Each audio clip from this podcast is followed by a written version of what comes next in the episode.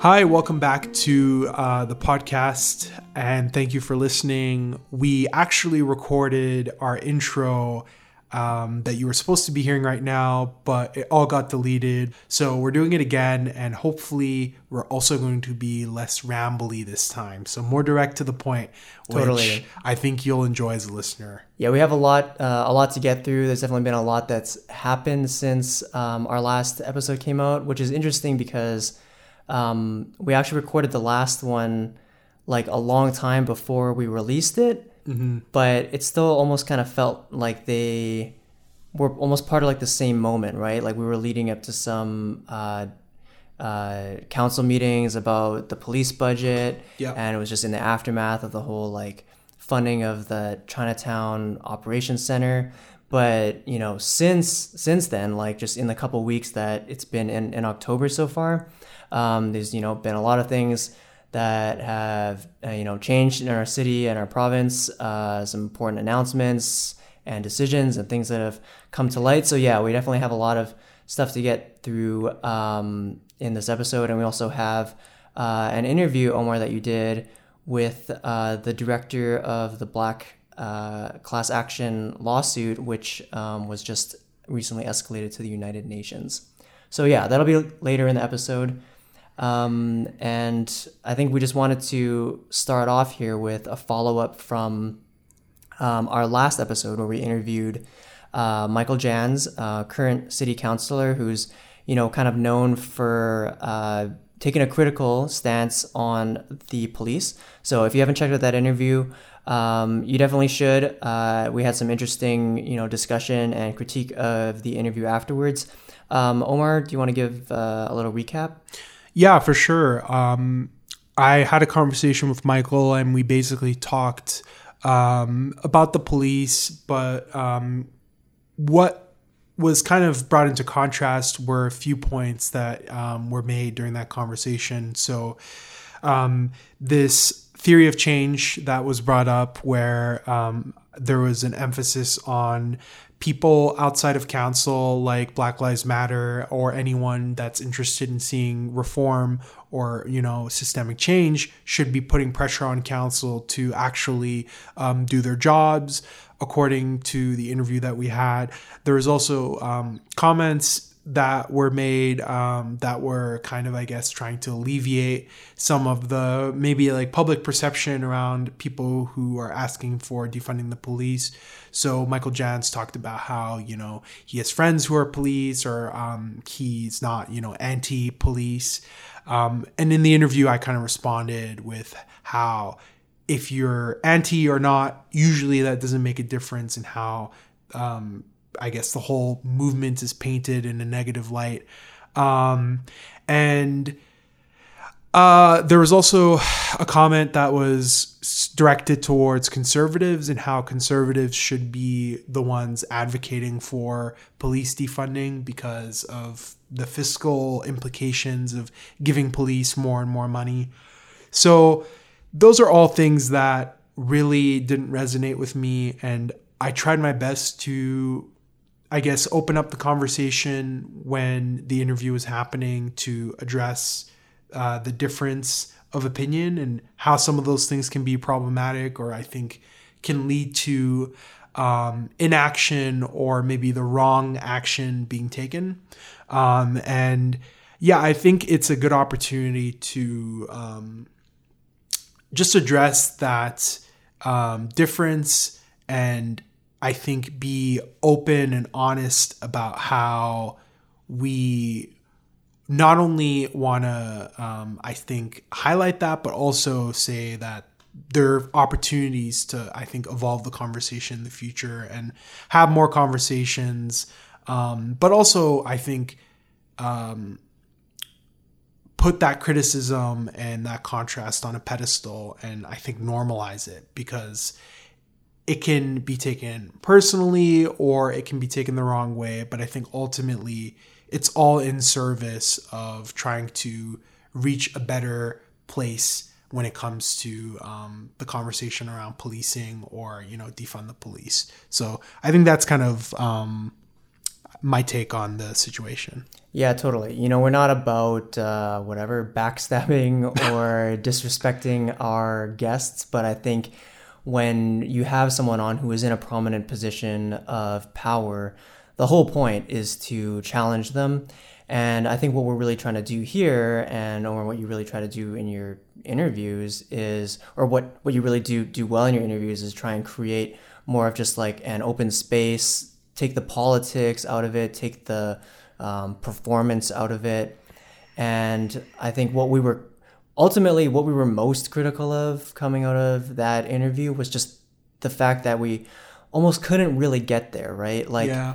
it, it, it almost just seemed seemed like you know as a politician maybe he's just so used to being in spaces where you kind of have to put on that like political mask and you have to hit those talking points and uh, more often than not those political spaces are just dominated by very pro institution pro status quo uh, powerful voices so you end up you know if you do have a view that's critical of those uh, critical of those institutions, you end up kind of like, you know, downplaying it or softening it by saying the some of the things that he was saying, like, oh, you know, I'm not anti-police, I'm actually friendly with police.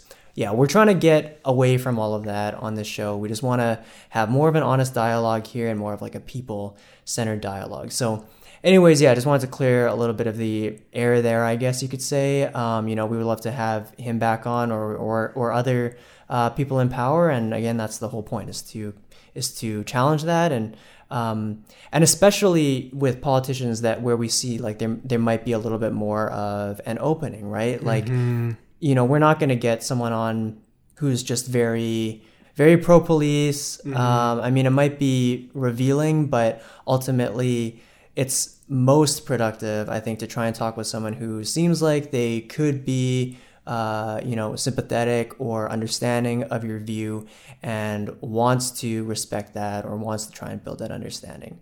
Um, so, uh, yeah, I guess look forward to more conversations like that in the future. And Omar, you, you, you said you had a chance to meet up with, um, I guess, someone who uh, was like on Michael Janz's mailing list or something like that. Yeah, someone who um, got sent the interview and um, listened to it, so we were able to, um, you know, get get a coffee, and they listened to the show as well. And I think what I got from that was they understood how things could be perceived as, you know, maybe hostile, but ultimately they appreciated that pushback, um, or at least like that critical um, conversation that we had at the end. So um, yeah, I, I feel like it's there's always an opportunity, hopefully on this um, platform to um, continue that process because it doesn't really end. That's the whole point of it, right? It's like we want to see how these opinions can evolve um, as these political decisions are made, right? And as the the the power shifts between um, council and the police. Um, yeah, Totally. And yeah, let you know if you if you uh, if you've got got feedback for us, um, you know we'd always uh, love to hear it. Um, you can reach out to us at uh, you know any of our social media, and um, yeah, we'd just love to love to um, engage with that. So, anyways, I guess yeah, jumping into some of the big uh, big items. Um, there were uh, a couple uh, council meetings uh, about the police budget. Originally, a decision was supposed to be made earlier in the month, and then it was delayed. Uh, actually, why was it delayed, Omar? You said you were at that meeting, or Uh, you were watching it. Ooh, I'm pretty sure it was delayed for about a week's time because of some confusion about the report and the conflict of interest or the perceived conflict of interest with the report that council received. So I'm pretty sure they had a few other questions that they wanted administration to answer, so they brought it back. Um, Well, anyways, this whole, I guess, kind of process played out, and ultimately, not really a surprise, but the um, city council voted to raise the police budget yet again by another seven million dollars, and uh, I guess this is gonna this is kind of part of the whole like funding formula that we're getting back to, um, and yeah, this is uh, um, kind of just follows uh, follows after a string of police budget increases that we've of course covered in this show, but um, just to kind of recap, we went into this year with a police budget of $384 million. And uh, that was then raised in May um, by $1 million. So they decided they were going to raise it for 2023 by a million dollars. And then uh, just a couple weeks after that, in June, is when they decided that they were going to reinstate the funding formula, which um, Edmonton is the only city in Canada, Yep, in Canada. that has um, a funding formula. Um, and then at the same time, they raised the police budget by another $22 million. Um, and then in uh, August, as we covered in the last episode, they decided to fund the um, Healthy Streets uh, Chinatown Operations Center.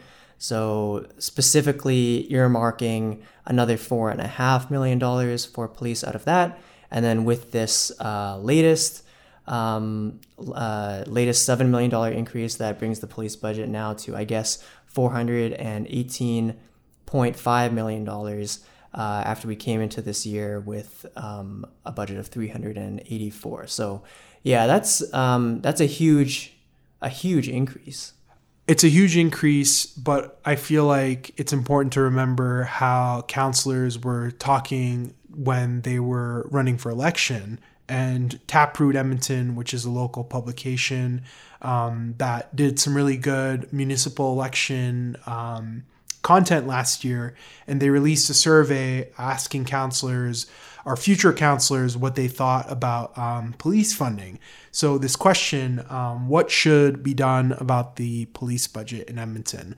And the answers that were given, I think, are um, really indicative of the shift that happens um, between engaging with maybe what politicians think public perception is when they're um, in need of public approval and then when they're in power how do they actually utilize their power to um, you know defend their own interests or maybe what they think are the best interests uh, for the city?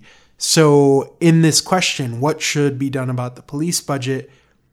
The first question or the sorry the first um, answer that was um, given increase it as determined by the funding formula. Only two councilors agreed with an increase which is surprising right because we just talked about how their budget actually increased by $7 million and we're still sticking to the funding formula the funding formula was removed for a very short period of time and then now it's being brought back on and it's still going to be amended next year because there is a lot of confusion.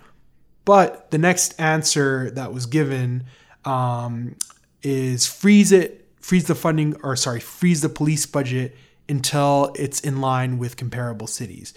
There you have um, four other councilors, and then we have another answer, which is um, decrease it somewhat. We have three councilors, and um, one councilor decided not to have a position on the issue at all, um, Andrew Knack. But this is all just to say that there's such a stark contrast between um, councilors that you could say are more honest and more direct about their um, unequivocal support for police, and then councilors that are willing to, I guess, play both sides, but in reality, they're not playing any side. They're just playing the police side because, like I said, we continue. well no see... they're they're playing us Yeah, the yeah, there you go. there, yeah, that's that's a very accurate, Nicholas. Yeah, they're playing us to give the police millions more.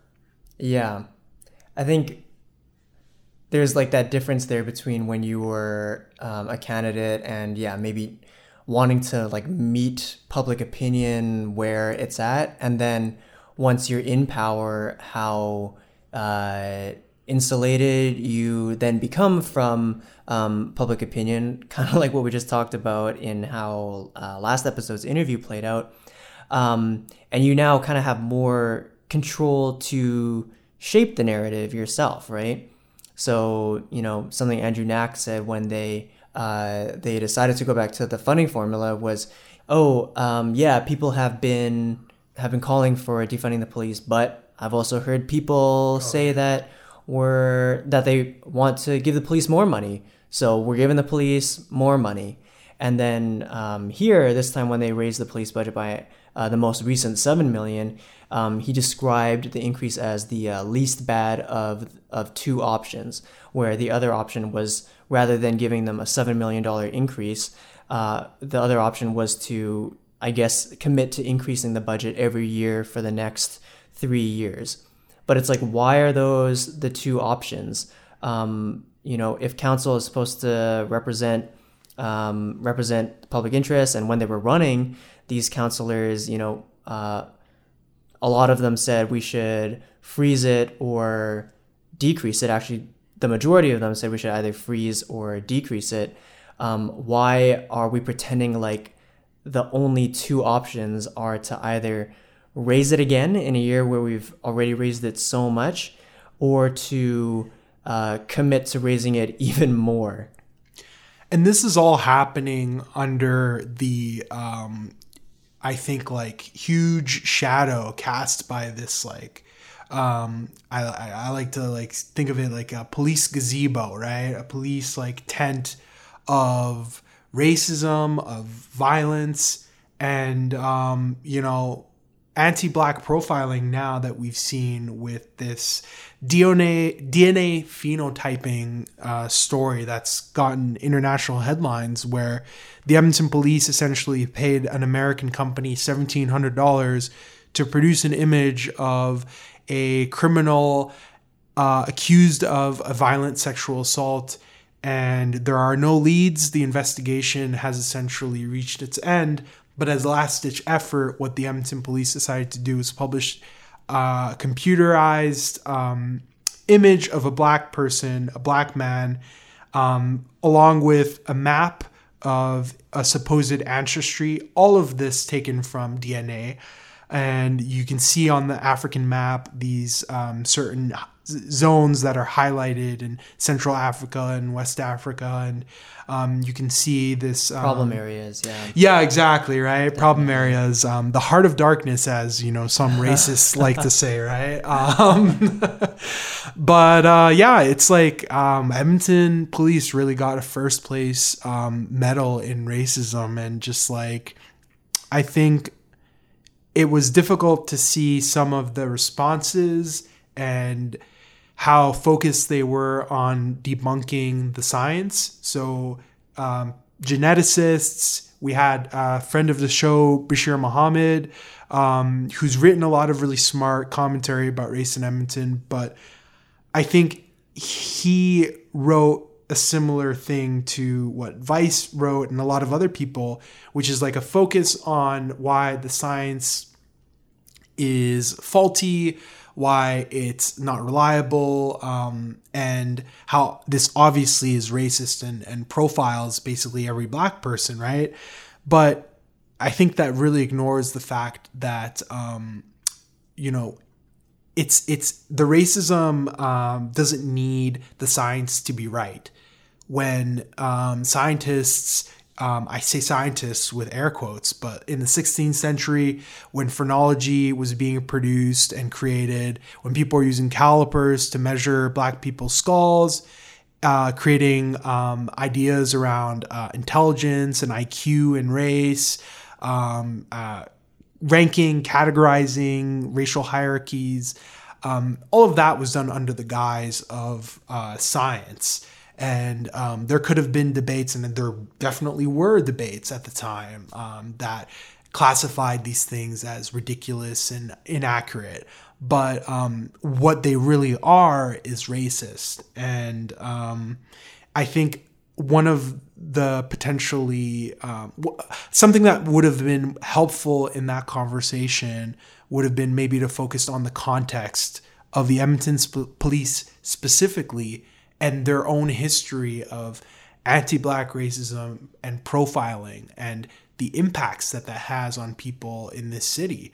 I can tell you it's a pretty chilling effect, and there are already so many um, negative um, interactions that are had in the public um, between Black people um, and uh, everyone else, and this profiling just takes things um, and puts them on a different level. Yeah, totally. I mean, you know, just looking back at the uh, the data, and this is you know five years old now, but um, that uh, like the data that um, like Bashir and Black Lives Matter uh, published about um, how often Edmonton police uh, stop people, right? Like you know, you're um, ten times more likely uh, than than a white person um, of being of being uh, carded if you're if you're an Indigenous woman. Um, you know, if you're if you're black, uh, you had a five times um, uh, uh, chance um, chance of being carded. So it's well demonstrated uh, the um, the impact uh, and harm that uh, the Edmonton Police Services activities have on Black and Indigenous communities, and yeah, the the focus on debunking the science um, kind of uh, yeah just ignores that context and is just ultimately um, ultimately a wasted effort. Because it's yeah it was never about the scientific accuracy. The whole you know just dna phenotyping jargon it just needs to be legitimate enough that you have some kind of ground to stand on when you're making your hateful statement. Yeah. When you're putting out that image of that computer generated image of a black guy that you know anyone could look at and say just represents any black person they know. Um, you're you're doing that to shape public perception of black people. You're doing that to uh, to spread that um, spread that misconception or promote that stereotype.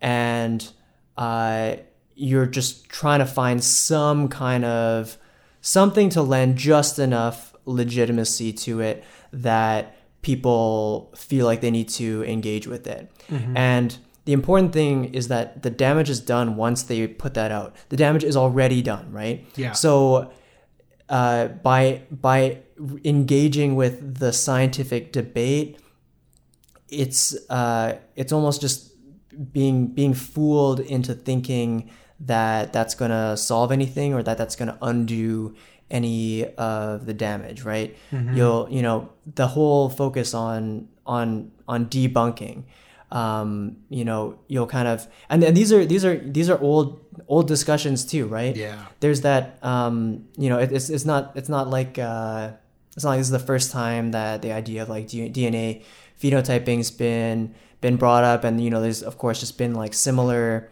similar conversations around um, uh, like uh, surveillance and um, like using artificial intelligence to like recognize faces. Mm-hmm. Um, it's, it's always like the same kinds of kinds of discussions, and um, people always jump into again engage and.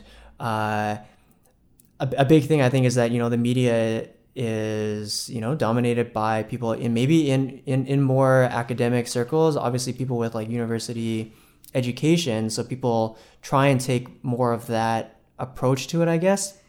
But i'm i'm just like reminded of that um that uh, cia playbook on like um sabotaging organizations that i think we've talked about on the show before.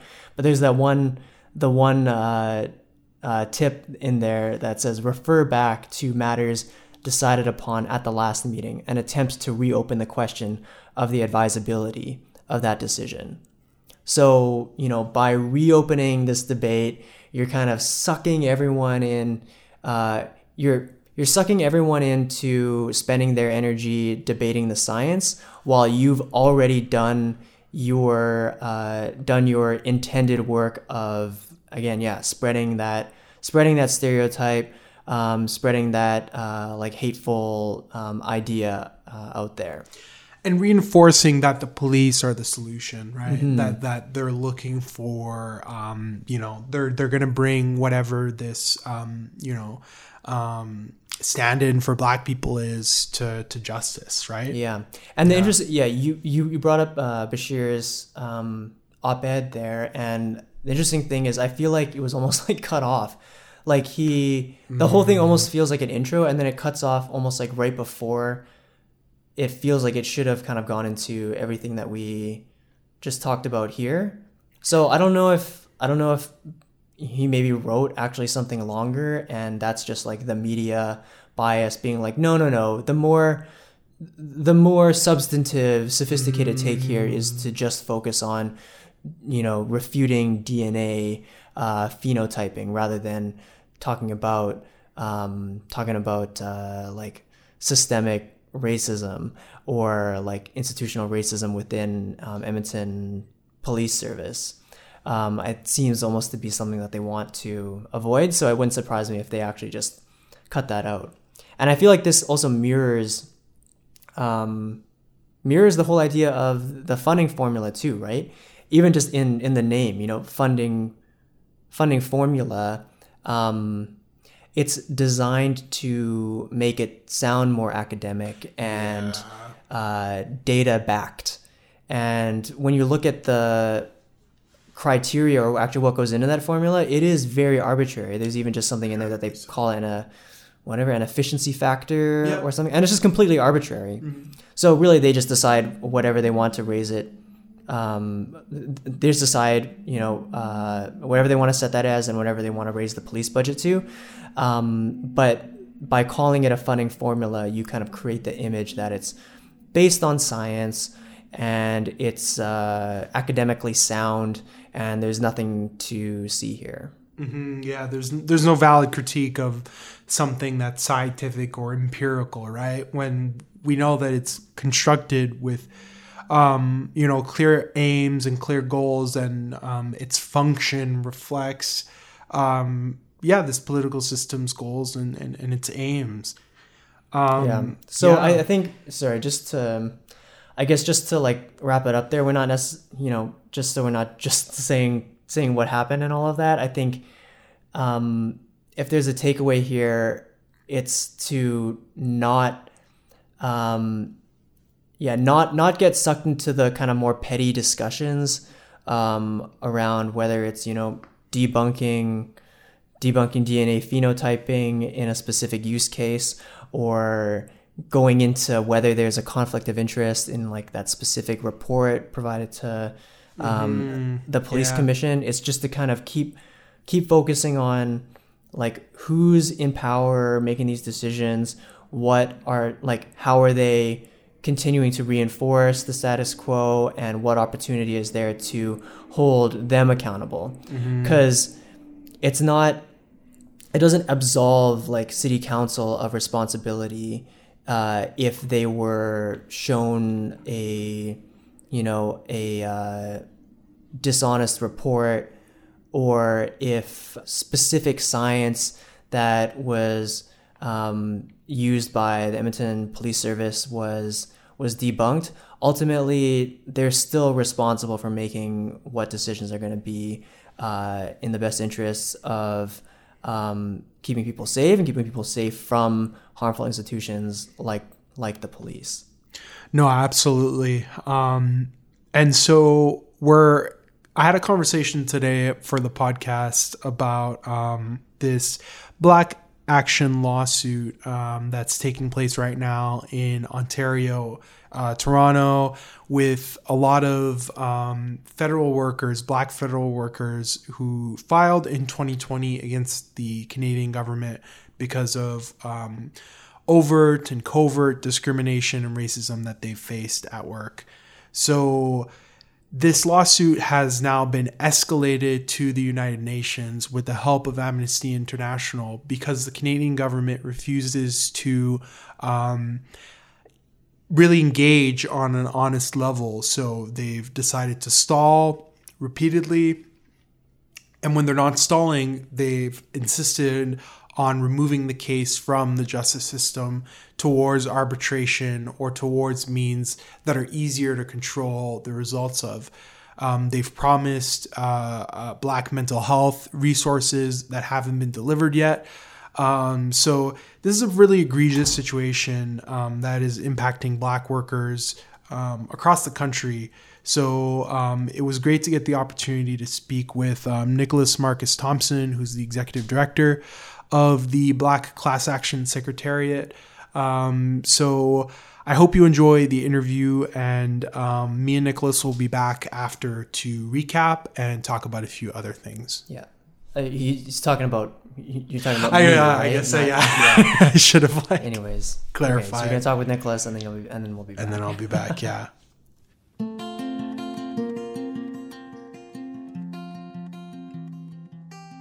To to start off our conversation, um, thank you for taking the time to speak with me.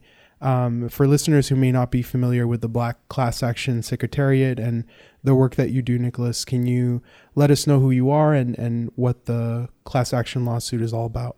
So, we are a nonprofit organization that is working to eliminate systemic discrimination throughout um, uh, Canadian uh, life. We're presently focused on Canada's public service, the federal public sector, which is the largest uh, employer uh, in Canada. We're organized, um, and our members are mostly uh, public uh, service employees, retired and present public service employees. Um, so we're really seeking to dismantle and eliminate centuries-old barriers that have uh, prevented uh, Black Canadians from fully participating in uh, Canadian uh, life. And from your own personal experience, I read that you were working with the federal government. And um, as part of your job, I think you were doing um, collections, if I'm not mistaken and um, you were basically told to um, you know clean the office, do things that weren't that weren't at the level that you were hired for. Can you explain um, what discrimination in the workplace looks like and feels like for Black people, and what that experience was like for you personally? Well, the what does black uh, what does discrimination look like for Black people in the public service? Um, my answer to that would be uh, it uh, discrimination operates in a very um, covert way in Canada's public service today, where it is disguised by procedures, uh, it is supported by policies and laws. Um, uh, for example, within the public service, if one was to um, uh, apply for a job. There's a lot of discretionary uh, uh, powers that um, uh, employers can apply that would result in you being excluded and who they want being selected. And they would be able to say, well, we've followed the process. Or uh, I'll give you one example uh, where I was not selected for a staffing process and um, during that, uh, I had done everything. I had submitted my reference, and the team leader who conducted my my reference check um, uh, denied me based on items that were never brought to my attention before. And I I applied for recourse, and during that recourse period, the the the employer themselves determined that I was treated arbitrarily that there was no basis to exclude me. But by the time you get back around to it, the process already completed. They've already hired who they wanted to, and there's no recourse really left or resolution really left um, uh, for you there, right? So there's a variety. Uh, uh, it it mostly works in the public service.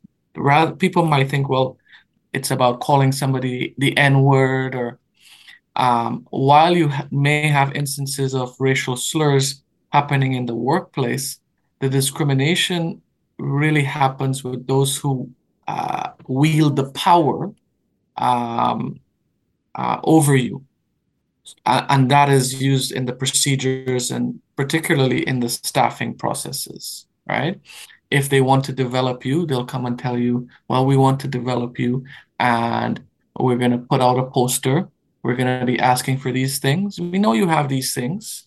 Um, and you're the one who we're going to tailor this in a way that you're the only one who can benefit from that, right? If that makes any sense. Um, so there's all of these staffing, uh, discretionary staffing measures that allows the employer to select who they want. And you essentially have, you can't prove anything. They've followed whatever the procedure procedures were. Um, but when you look at it at a systemic level, that's where you see, but wait a minute. How come they're only hiring and promoting and supporting this one group of people and excluding a lot of these groups, particularly black group, the black group. When you look at the entire picture and you see what the leadership looks like and who's being appointed, then you realize, but wait a minute, so nobody else is good enough? So only white employees are qualified, are uh, have the skills and experience um, and education for management and leadership positions. Um, so it leaves you with these questions and and that's where you realize that um, something is fundamentally um, flawed within the system once these realizations start really sinking in um, you we i think black people have known that this has been happening for for decades for for as long as settlers have been in in this Canada in Canada basically. So what what was the process like um, from going from realization to to action now, where things are being elevated even past Canada's justice system and going to the United Nations now, even and in the international community, because of how difficult things have become um, in Canada? Well, to, to put this into historical context, Black people have been in Canada for 400 years. Um, it's one of the groups that have been here um, for a very long time, uh, and throughout time, throughout um, the passage of time, Black people have um, endured discrimination for centuries, um, starting with being brought to, to, to Canada um, uh, as part of the transatlantic slave trade, sold through slavery. Uh, the, the, free labor of black people were used to help build early Canada. Um, then when slavery was abolished, black people still still could not fully participate through um, had to own property, and of course, coming from slavery, you can't own property. So um, another systemic way to exclude black people um, by following the law again. And if we look back to those early times, we'll see how those systems were used. And back then, um, if we go back to the First World War, when Black people were trying to serve in the First World War, and they were told, well, this is a white man's war. We do not want Black people, uh, we do not want to serve alongside Black people. Back then, the racism was very uh, overt uh, and very well known. We do not want you based on your skin color and black people pushed back and was eventually allowed to form a black battalion. And they could only do construction cutting down the trees and all of these different things. Uh, very important work still defusing landmines. Uh, their efforts to in the war was um, uh, you know uh, it contributed significantly to the war efforts. Uh, when the war finished they received nothing they didn't get any pensions. They didn't get any homecoming. And when we compare that uh, over 100 years later, Black public servants are at the bottom, just like the Black Battalion, disregarded, overlooked, bypassed, um, treated inhumanely. And then Black people today retire broken uh, with nothing really to show after serving 50 years, 40 years, 30 years, serving Canadians. It's the same comparison.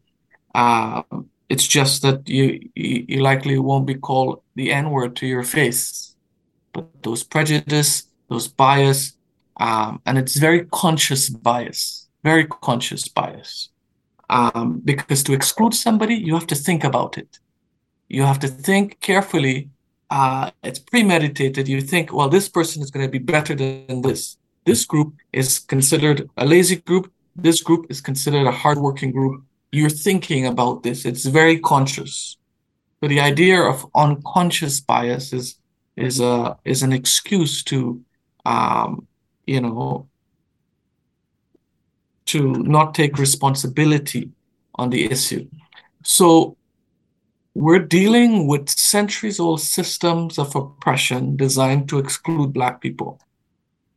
If we go back to the, the slavery, excuse me, if we go back to the, the history of how these institutions were created and um, how it was created to exclude Black people. So they're working very well uh, over 100 years later. That's how they were intended to uh, work, and it's still carrying out those functions centuries later. Um, when we talk about the breaking point, um, uh, for me, uh, in starting this particular movement uh, for accountability and justice, happened. Um, I had been pushing for years um, with the employer as a union president on uh, addressing these issues. What I noticed in my workplace was that there were a few Black employees. Um, I, I, represent just about a thousand workers in Toronto, and I noticed that there was just about 15 Black people out of a thousand workers that were employed within that office. And um, there was none in management, none in the executive ranks. Uh, but there were racialized people. They were hiring a lot of racialized people, which was really good. Um, and there were a lot of racialized people in the professional programs, um, in the auditing jobs. Uh, there are a lot of racialized people in the uh, management and executive ranks uh, within my office. And, and I was pushing to have uh, more diversity and, and to utilize some of that discretionary staffing powers to target the exclusion the disproportionate exclusion of Black employees. So to create staffing processes that would um, uh, target Black employees, to develop them, to uh, so that when staffing processes come out at a higher level, they would have had some experience acting in that at that level to qualify to even apply. Presently, uh, or during that time, Black employees did not have the experience to even apply for that position because they're not getting the opportunity to act or to develop the skills or the experience to qualify for even applying. And at the time, the employer said, well, well, Nicholas, that would be discriminatory if we did that. It would be discriminatory to white employees. Because then white employees could come and say, well, how come there isn't a poster that says white, uh, targeting white employees? And it was just ridiculous. Um, and um, when George Floyd happened, I was leading uh, protests in Toronto, and we were in Markham, in Ottawa, and uh, you know, when I saw the level of support, it it had me thinking, like, um, if we have all of this support, like, why isn't anything really changing for us? And I I really thought about it, and I my conclusion was if we don't take some type of action to bring about meaningful change now, we will never have the opportunity to do so, um, perhaps ever again, especially when we have global support at this time. And I thought about it and I thought about how Black people were treated uh, in employment and not just in the federal government we're talking about everywhere. It's it's an issue that exists in the private sector, and we've seen in media uh, what happened with Trisha Juggernaut and how she's been treated by Bell um, uh, after 11 years in that position. And her story is actually a very common for Black women in the public service. Black women uh, who are facing an additional barrier being a woman and then being black. And then there's the intersectional aspects of it. Some might belong to um, the lgbtq community. Some might be disabled. Um, so you have all of those intersectional aspects on top of being black um, that really adds uh, additional barriers to um, uh, that exclusion. That that breaking point really culminated around the George Floyd era and um, wanting to take action that would have a lasting impact because the protests I thought would end and it did. And then we we go back to um, when we look at how George Floyd happened and the thousands that came about, we had to um, to do something that was meaningful, that would have a significant impact today and for the future generation. And I, I want to make that very clear. We're not fighting for the future generation alone. We're fighting for today. Today, uh, we shouldn't have to wait another generation for change. Many people have said to me, Nicholas, yes, what you're doing is great, and and the next gen, we cannot allow the next generation to endure this. Well, I'm saying we cannot allow this generation to endure this. Why must my generation go through a hundred years of trauma and then we have to wait uh, for the next for change to come another hundred years, or for the prime minister to apologize to public servants a hundred years from now, with nothing meaningful changing?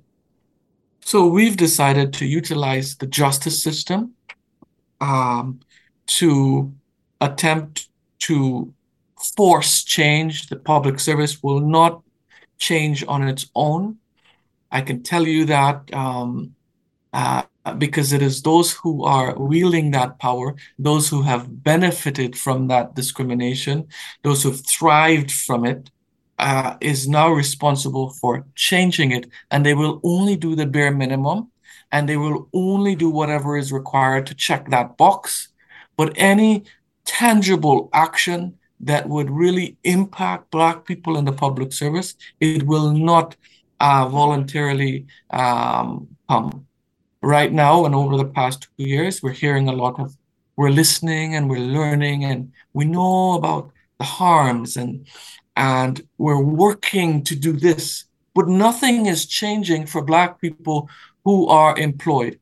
And that's why we're escalating and we're continuing to escalate our fight because Canada is not serious about addressing this issue.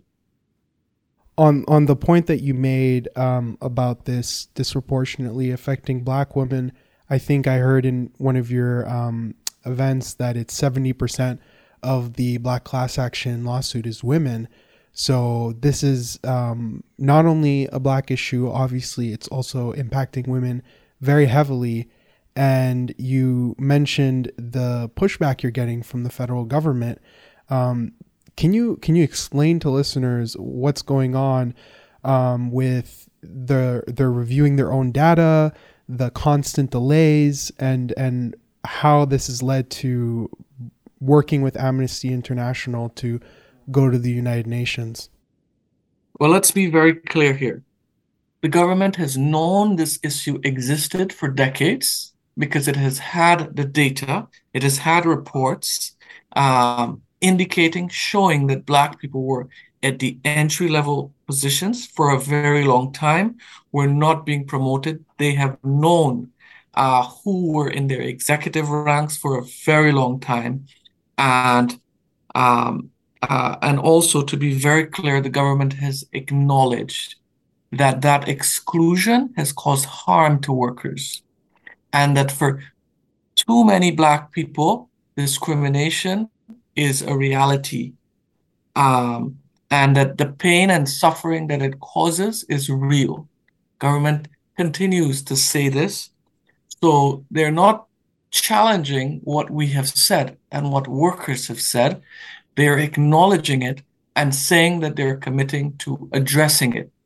The disconnect is, is that no meaningful action is happening to address that issue.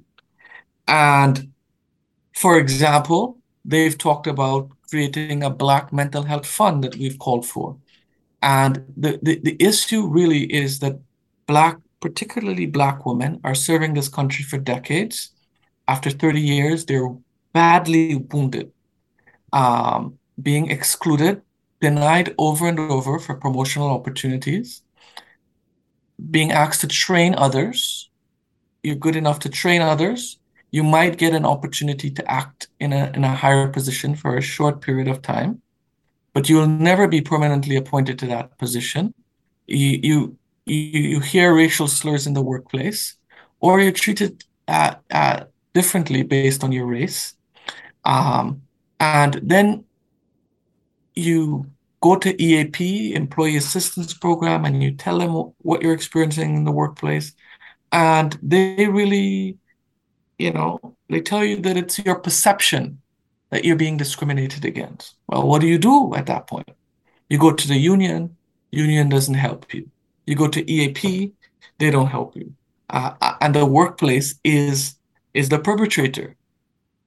So workers have nowhere to turn to and have to learn to, to cope with all of that trauma for decades. Um, so it is really, you know, when we're talking about the impacts on workers, the government is fully aware of the problem. They know it exists.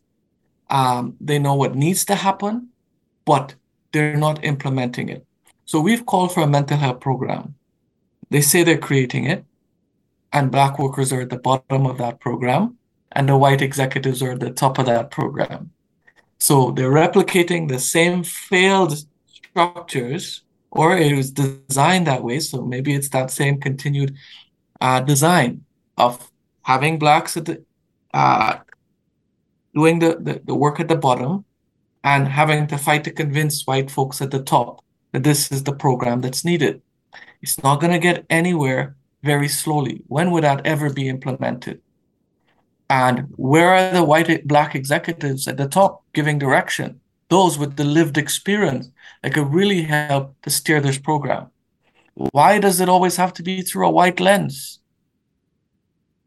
Or a colonizer lens, to be very clear. Um, I, I in order to create the solutions that needed, there has to be black leadership. Um, uh, not you taking our input and then you deciding on what that would look like. And that's why we have been able to engage Amnesty International. They are the premier human rights body um, uh, internationally across across the globe, and for them who champion they champion human rights in some really bad countries, and calls out on governments across the globe to um, on on human rights violations.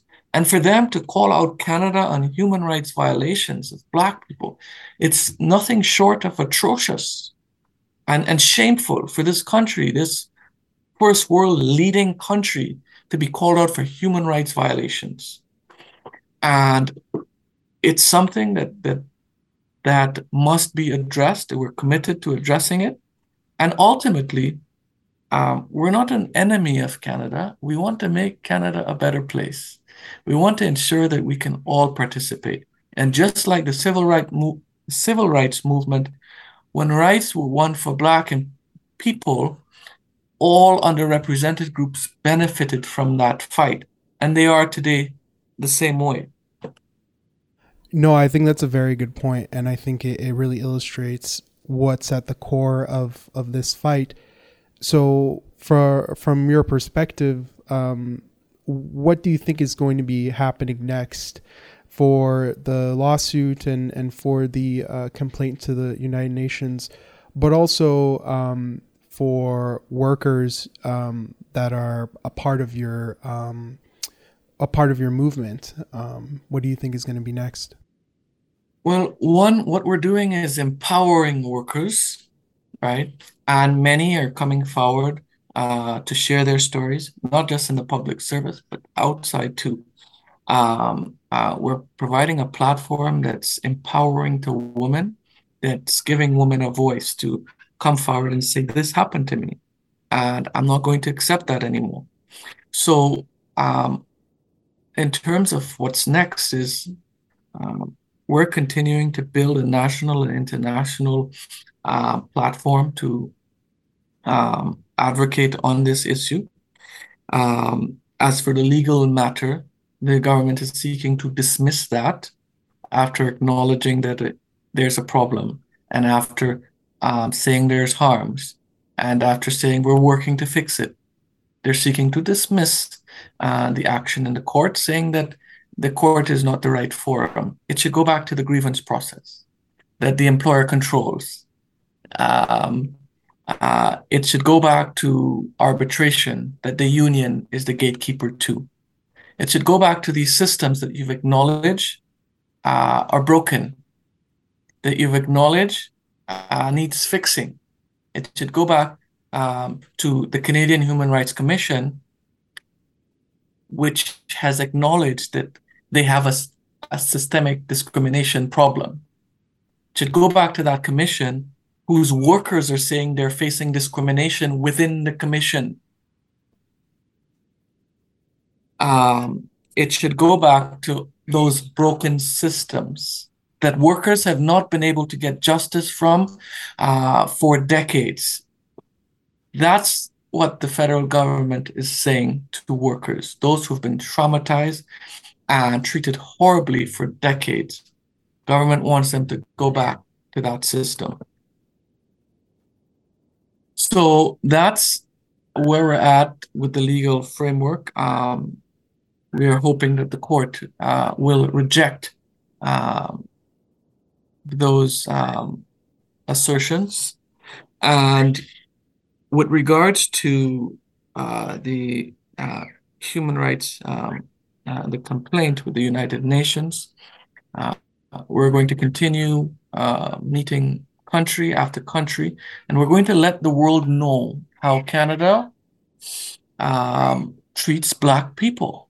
We're going to let the world know how Canada treats Black people. And we're going to ask the international community to hold Canada to account.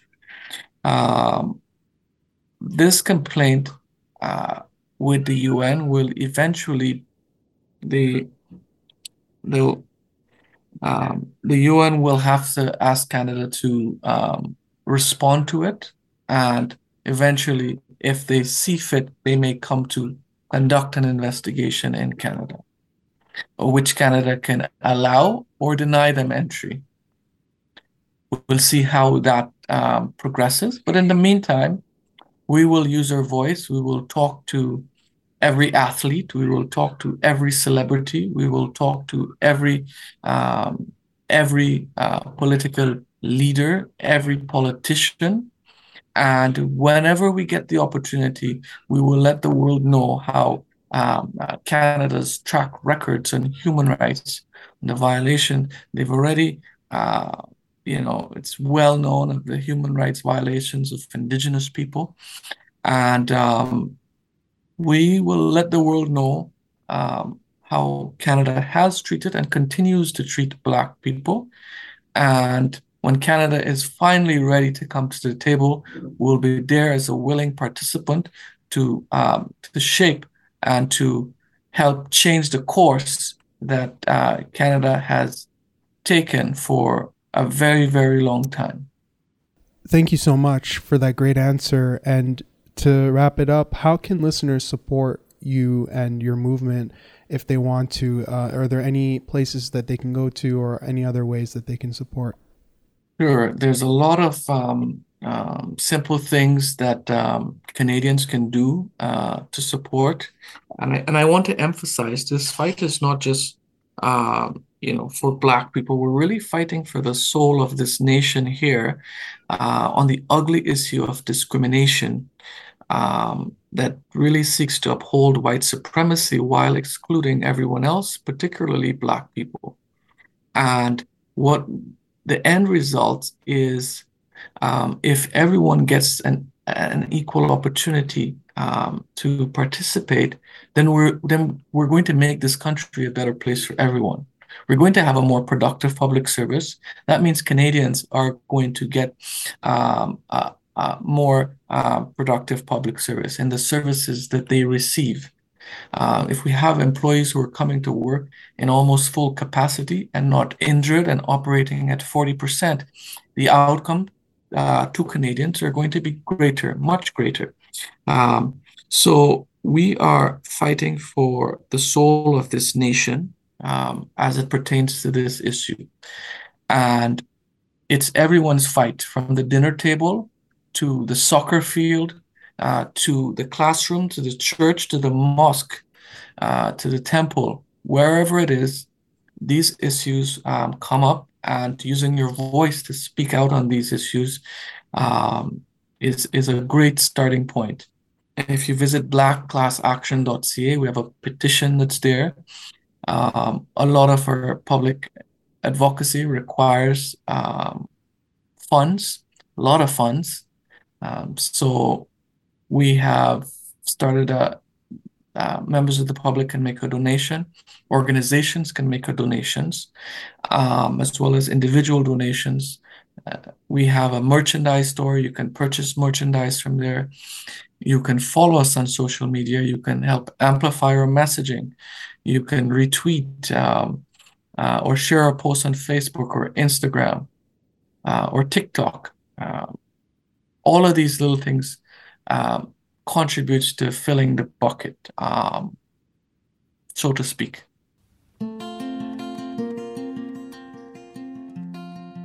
Sweet. What did you think of that uh, interview? I think it was really um, probably one of my best interviews I've done from the perspective of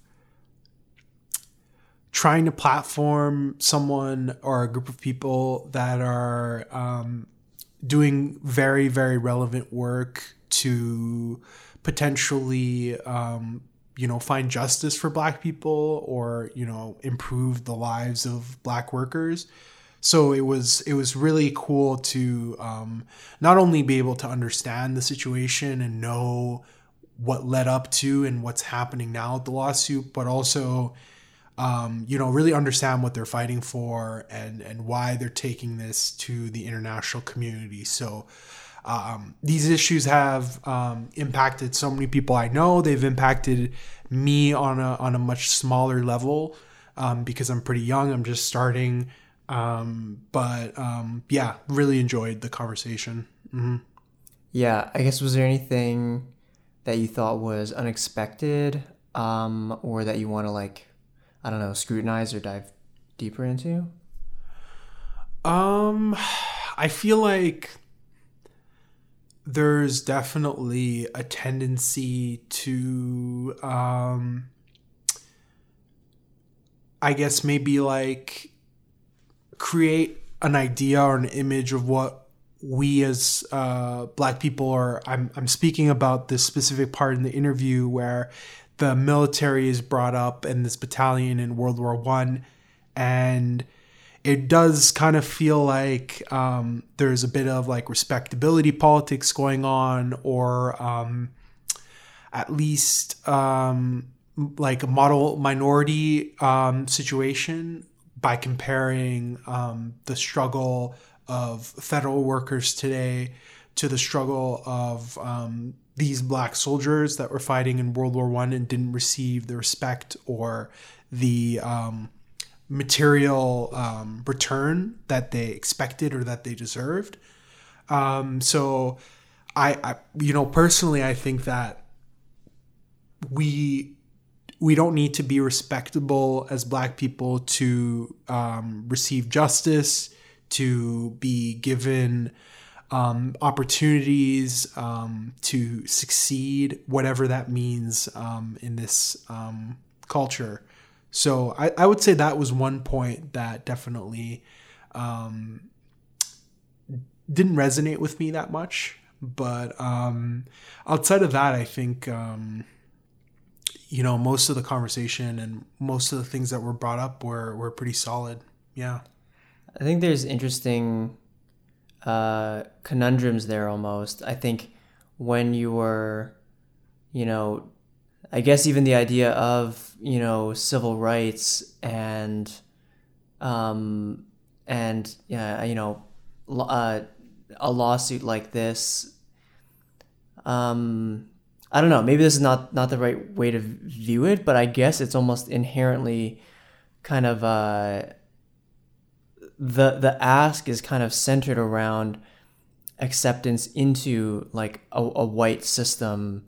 So you you know whether the acceptance into that system is is just is, is just you know for for the idea of you know um, respect as as a human being there's an aspect of it that inherently also upholds that uh, like the values of that system um, and then I guess the other the other kind of conundrum there is if you're trying to talk about discrimination and you're trying to talk about um, you know uh, racial injustices, especially in the workplace, which is um, which is you know uh, a microcosm of that that system I was just talking about.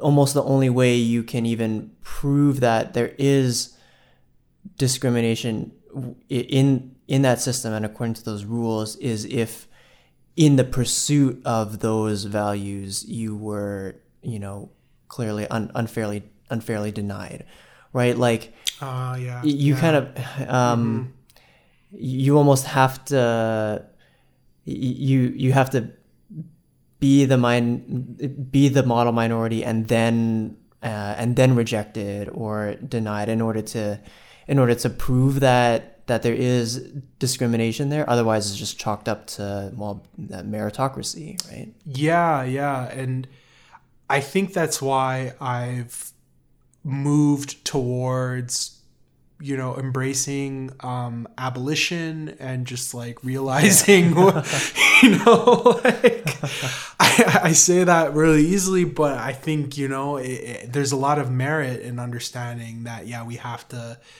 really take it all apart that we can't build a build a new house with the master's tools you know as the cliche kind of yeah. goes i guess and well i like what yeah. he was saying at the in in the interview about just um almost yeah destroying that fake reputation that canada has exactly um, and yeah.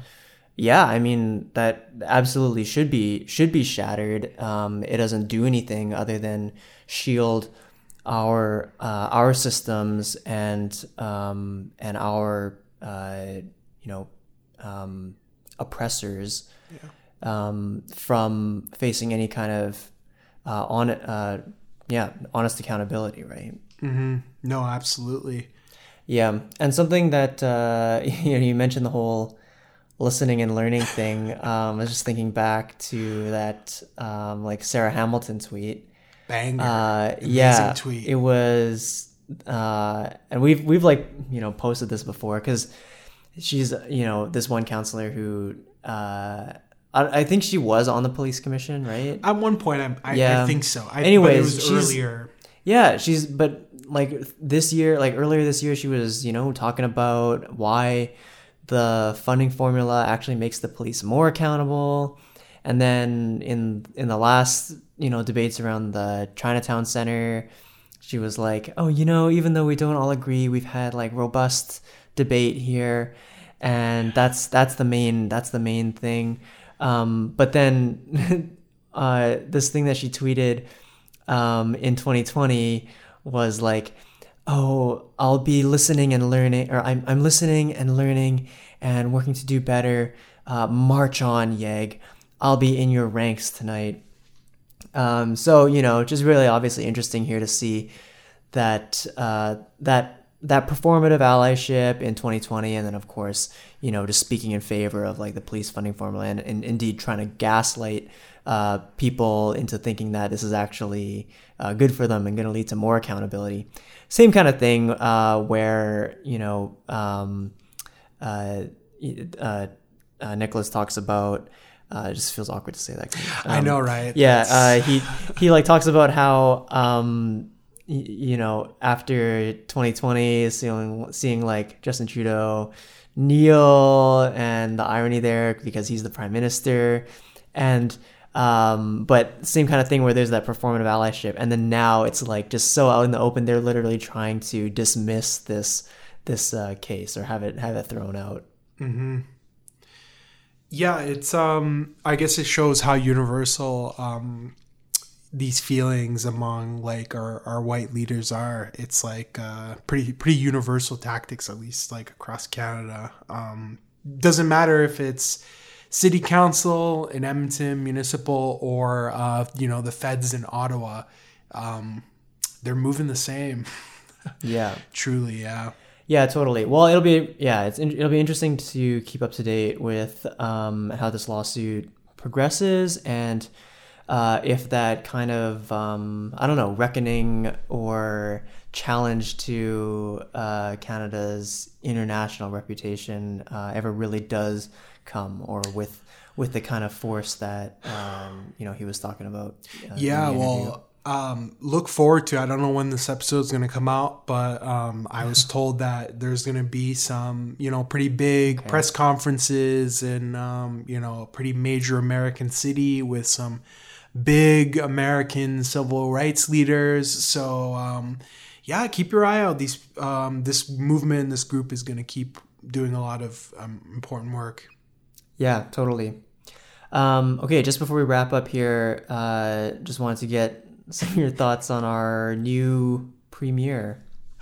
Oh man, Danielle Smith is a very special person um, with a special ability um, to self-destruct, and I'm speaking from personal experience as someone with a lot of self-destructive tendencies. But um, Would you say she's self-destructing? I, Like at like now? I mean, I wouldn't necessarily say now, but I feel like it's it's interesting because I feel like all everything that she said so far is like directly pandering and targeted towards you know her base of support and people who will listen to things like oh yeah unvaccinated people are the most persecuted group or um, the comments about how you know Russia and Ukraine needs to the war there needs to be settled. Um, but yeah hold I on. What did uh, what did she say? Okay, so I keep interrupting. you. Oh What no, it's say about- fine. Yeah, she said, um,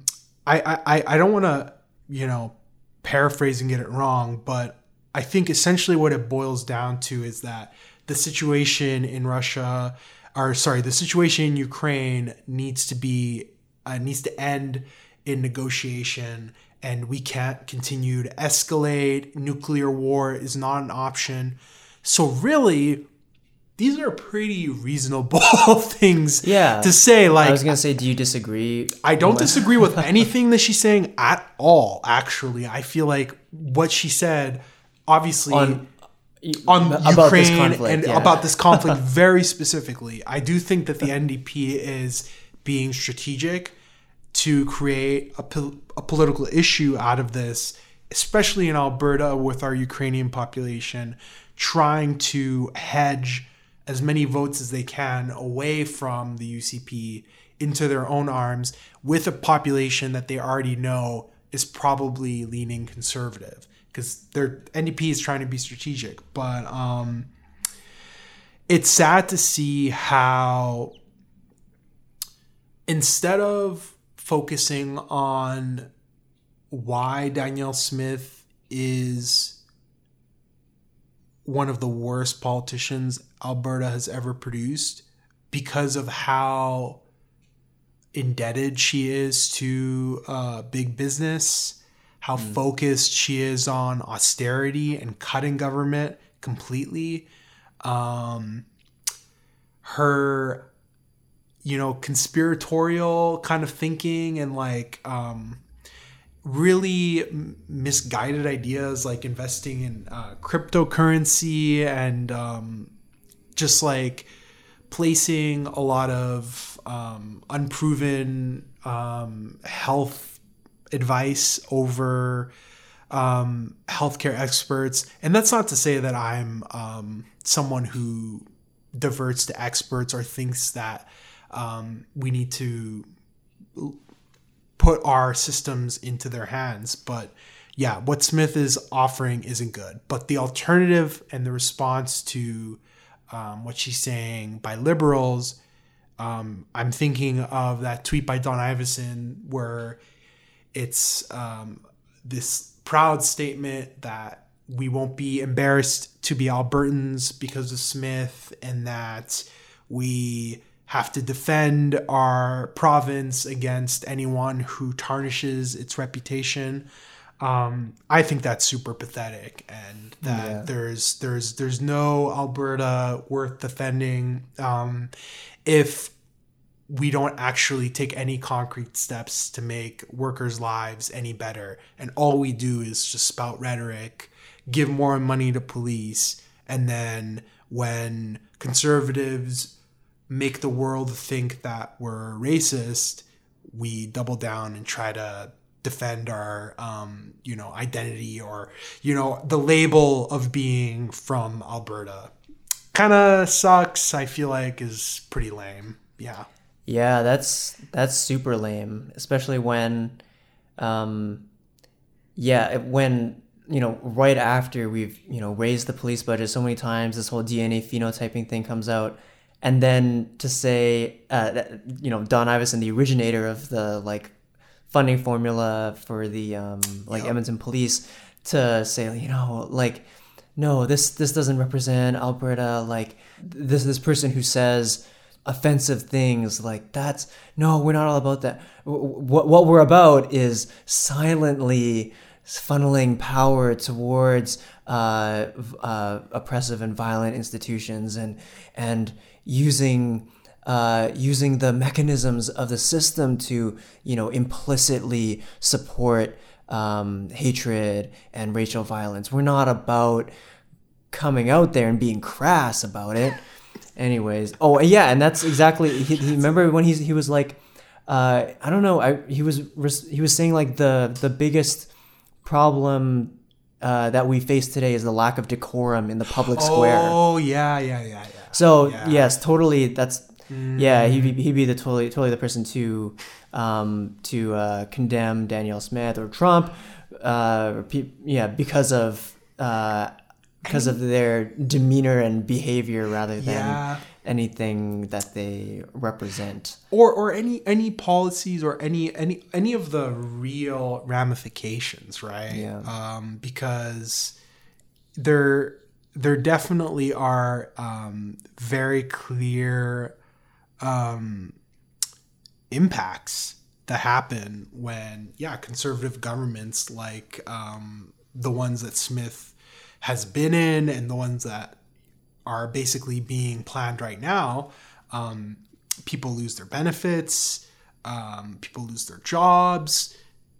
Just there's so many different negative aspects when um, our our governments basically shrink and absolve themselves of any responsibility except towards shareholders and businesses essentially. So if that isn't your biggest concern, or if your biggest concern is uh, polarization, how people are talking about politics, and not the fact that you know people can't afford to eat, people can't afford to buy houses, mental illness is spreading across the province, and there are very few recourses for people to turn to. i says a lot. I think it says a lot if that's the focus. Yeah. Yeah, totally. So then, what are your? Well, I don't. When's the next uh, provincial election? I guess it's next It's, year, right? it's in so, the spring. Yeah, Um, it's pretty soon. I mean, yeah. What are your? Uh, how do you think things are likely to play out? There's not a lot of time before the election, but there still is enough where there might be a situation that leans things in the direction of Rachel Notley and the NDP. But I really think that Alberta is um, is Danielle Smith's province to lose, and um, I feel like they're gonna the UCP is probably gonna form government again, and if the NDP are lucky, they might um, make that government a, min- a minority government. But Yeah. um, I really don't think the NDP have offered um, a vision. I don't know. I don't think they've offered people something to vote for. I think they spend they spent a lot of time criticizing Jason Kenney, and then when he resigned, they pivoted to basically doing the same thing with um, Danielle Smith. And most people know why the conservatives aren't great, and they still vote for them. So if, as a left alternative, you are basically just giving them more reasons why they aren't good and not a very clear um, very um, impactful platform that people can connect to and see how those policies will change their lives. If that's not what you're doing, then I think it's a very easy election for them to lose. So yeah, NDP will lose. I I, I wouldn't be surprised by that. Um, I saw people sharing some photos comparing uh, some some photos from like campaign political photos from Ontario comparing like Doug Ford, you know, hugging small business owners and like you know getting out there celebrating with them, and then comparing that with like an NDP campaign ad where it's just like some uh, um, politicians sitting there with like their masks on, looking at the camera, like we're gonna make restaurants safe again or something. Yeah. And it's kind of just like, well, what do you think is gonna resonate? Like this is clearly why it's not like resonating with people. And here in Alberta, um, you know, Jason Kenney was able to find success by, even though he's you know also a pretender, um, you know, he was able to uh, find success in um, presenting himself as someone who's more in touch, uh, especially in contrast to a progr- um, the old you know PC party, which had become very like elite based and technocratic, and um, you know by uniting the the party into the UCP, they kind of like brought the more grassroots elements into the fold or leaned into that and then we're able to coalesce it. And ever since then the ndp has just leaned hard uh, by contrast into that like expert elite technocratic like approach. Um, and i think it i don't i don't know if uh, danielle smith is someone who it will su- successfully continue to lean into the more like you know grassroots of the people kind of um well, she said stance. that she said that she's going to be more of a rural uh yeah premier, yeah but right? you can you can say it it's, it's more i guess just whether people actually intuit that Mm, yeah. um but uh for sure the ndp aren't going in that direction at all No. and um, I did some right, like I did some some work for the NDP the last election cycle where Okay, I yeah. had just done a bunch of videos, and that's how I met Trent actually, right? oh okay um, nice. I just had just done like a, a bunch of videos of different people's like stories, whether it was like a student or like a nurse or you know like a family, Yeah. um, like like Trent, right? Um, and it was just it was just like yeah, like a bunch of stories of like different people, um, and then uh, they um, the ads that they chose to put like a lot of like ad spend behind were like the ones of her and all her like white friends running in the river valley. Um because they that's more the image they wanted to present of their party um as opposed to like the people that like live here right? So um and and yeah i, I think that just that um is just consistent with kind of the the same messaging that they're running with now Mm-hmm. No, no, it really, really is. And what you said before about this expert um, reliance, like I'm pretty sure I saw a tweet um, earlier today um, from Notley, you know, specifically saying, you know, we're a party of science and we're going to lean on experts, and um, that's all nice and fine. But um, there's, you know, millions of people in this province that um, have no connection to any meaningful political vision, have, I think, almost no expectation that politics is going to impact their life in a positive way um, and are probably pretty cynical and checked out from um, the political system altogether. So if you are going to um, ignore that reality completely and chase after political strategies that um, are clearly crafted by you know a very small group of people that are interested in winning votes in Calgary.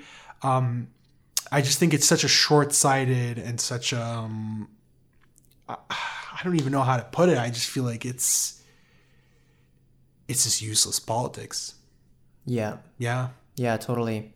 Um, okay, one one last thing we should probably just quickly mention here is, you know, the recent announcement that the provincial government was going to be um, providing, uh, what is it, a hundred, that one hundred and eighty-seven million dollars um, across Alberta. So not just Edmonton, but I think there was something like 70 million going to Edmonton Mm-hmm. um, for specifically for addictions um, and uh, homelessness funding.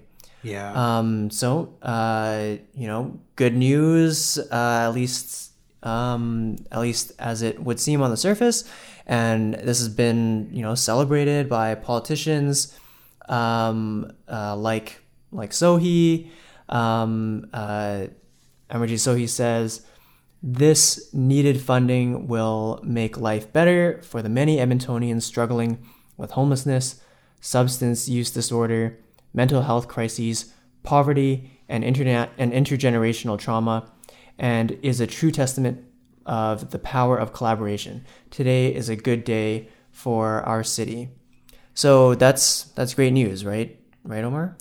You know, yeah, I guess I guess it is depending on um, you know what what angle you look at the this announcement from. But Well, I'm looking at it from the angle that every time the issue of police funding has been brought up throughout this year, the answer from politicians like Sohi or even like Michael Janz gave us in the last episode mm-hmm. is that, yeah, we would all like to, you know, defund police or reduce the responsibility that's on police, but we have a lack of provincial funding to address the root causes of crimes such as mental health crises, addictions, uh, homelessness. So, because we don't have that kind of support from the province, uh, we have to keep funding the police or giving them more money. And then what we see here is that the province announces $187 million uh, specifically for addictions and homelessness funding. It's celebrated by Sohi specifically that this will help Edmontonians struggling with houselessness, substance use disorder, mental health crises, poverty, intergenerational trauma. And then right after that, they uh, voted to raise the police budget again. it uh when you when you told me that for the first time it really um I, I didn't think of it that way but i think it really puts it in a in a very um very clear way and showing how uh, I guess how guarded the police budget is and how removed it is from the logic that's used to um, defend it to begin with. But even thinking back to 2020 and that summer when the police chief was going in front of council during these hearings and saying things like um, 30% of um, police work is social work and you know all these mental health calls are being answered by the police. So we've seen hundreds you know millions of dollars hundreds of millions of dollars being invested into the sector. But yeah like you said police budget keeps going up. So it, it, ra- it raises a lot of questions but it also answers a lot of questions too right Yeah.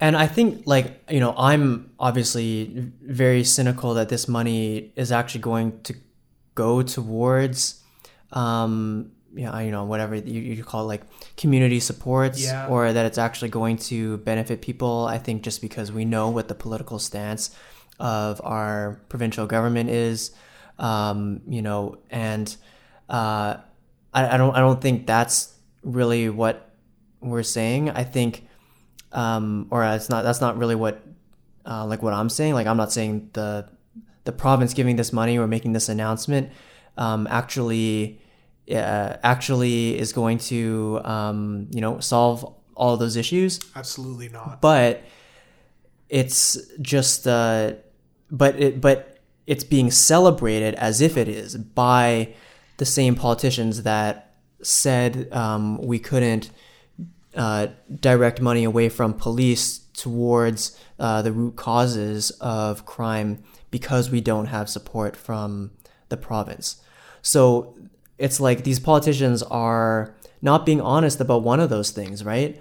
Either they're celebrating this thing um, when it's not actually going to um, address those uh, those issues, or the whole thing about well we just need support from the province for these issues and that's why we can't direct money away from the police budget um, or, or, or, yeah so i yeah they're dishonest about one of those things right? Um, so it's kind of like which is it?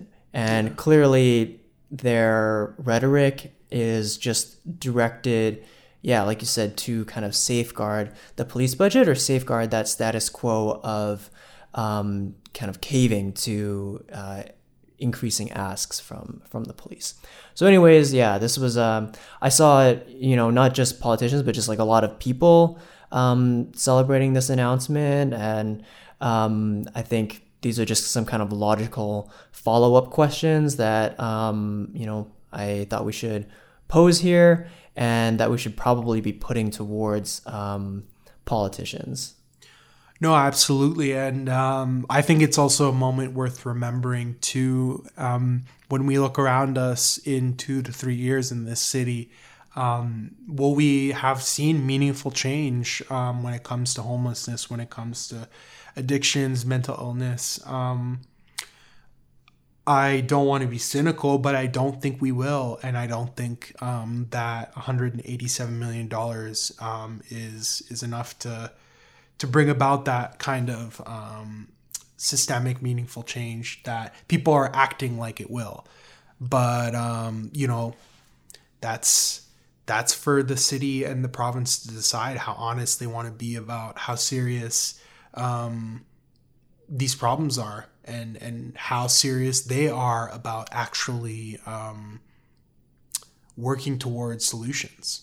Yeah, I think it's not whether it's enough um, whether that's like a, yeah, a, a high enough amount of yeah, money. It's, it's almost just like what that's going to support, to do, what policy right? yeah. that accompanies. You could triple it if all of it goes towards paying for salaries at you know five different nonprofits yeah that's yeah it it, it would it, it wouldn't make a difference right yeah. yeah.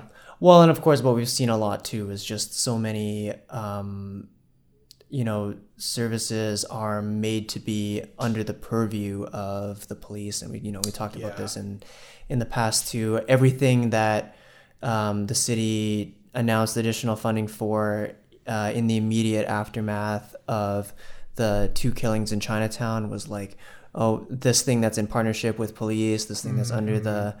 under the purview of um, of police, and um, yeah. So I, I mean it's it's a lot of things other than just just the amount, but um, yeah, I think we're we're not saying that this actually is the solution. We're just trying to challenge how politicians are celebrating it, but not uh, not then defunding the police like they said they would once we got this kind of solution that they're celebrating it as. No, absolutely. Yeah, awesome.